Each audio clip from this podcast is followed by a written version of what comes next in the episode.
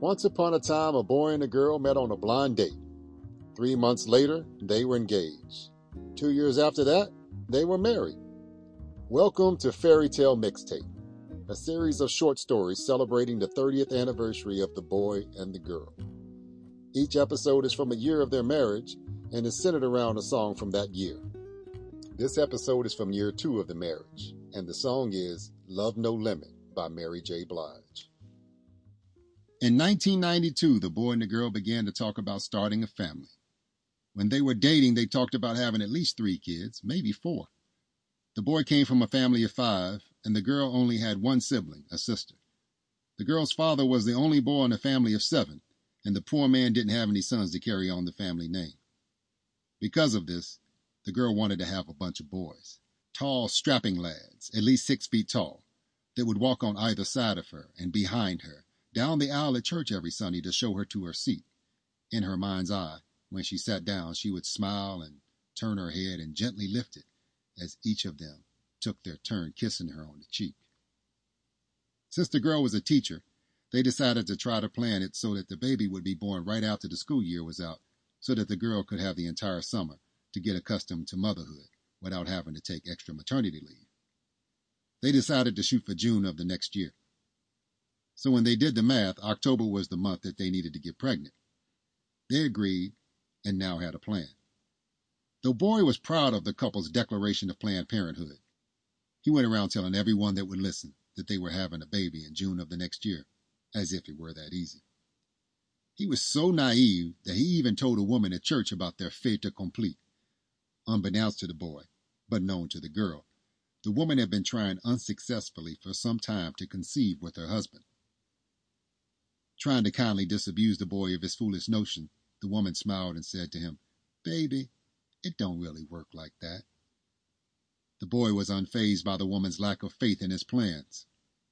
The girl didn't know what to say. She didn't know whether to be upset with the boy for spreading their business on the street and in the pews, or whether to sit him down and teach him a lesson about discretion and decorum. She decided to just let the boy be. He was excited and a little dumb, so she was going to let his excitement act as a pardon for his stupidity. When October came around, the boy and the girl sat down to map out their exact plan of action. Sounding like Olivia from The Cosby Show, the girl looked at the boy and said, I know my body. What does that mean? asked the boy. I know when I ovulate. I can actually feel it. It's usually around the 21st or 22nd of the month. So when I start to feel it, then you need to be ready for game time. Wait a minute, said the boy.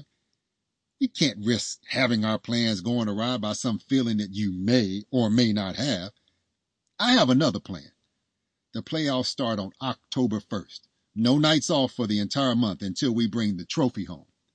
Really? For real, he replied, trying his best to hold back his grin. You know, you're just trying to be greedy, she said.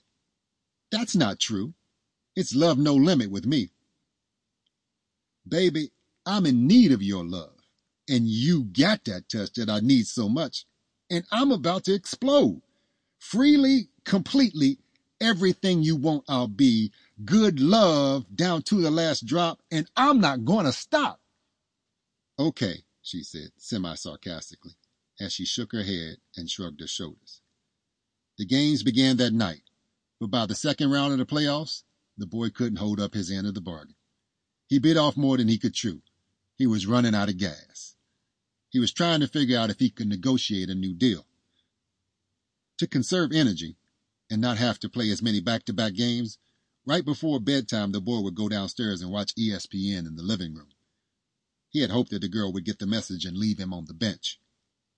She did for a couple of days, but when she felt herself ovulate, she had to put the team on her back. She became Michael Jordan. She had to pull the boy through the last few games, even if it killed him. It worked. In early November, the boy was hoisting the pregnancy stick over his head like it was the Larry O'Brien, like he was the MVP. The girl just looked at him, shook her head, and laughed, as she had grown accustomed to doing in the first few years of their marriage. It's something that she would get used to. Fairytale Mixtape is written by Andre Kimo Stone Guess. It's produced by Wynton Kelly Stone Guess. The music is from Christian McBride's Sister Rosa on the album Conversations with Christian. I'm your host, Andre Kimo Stone Guess. Thank you for tuning in.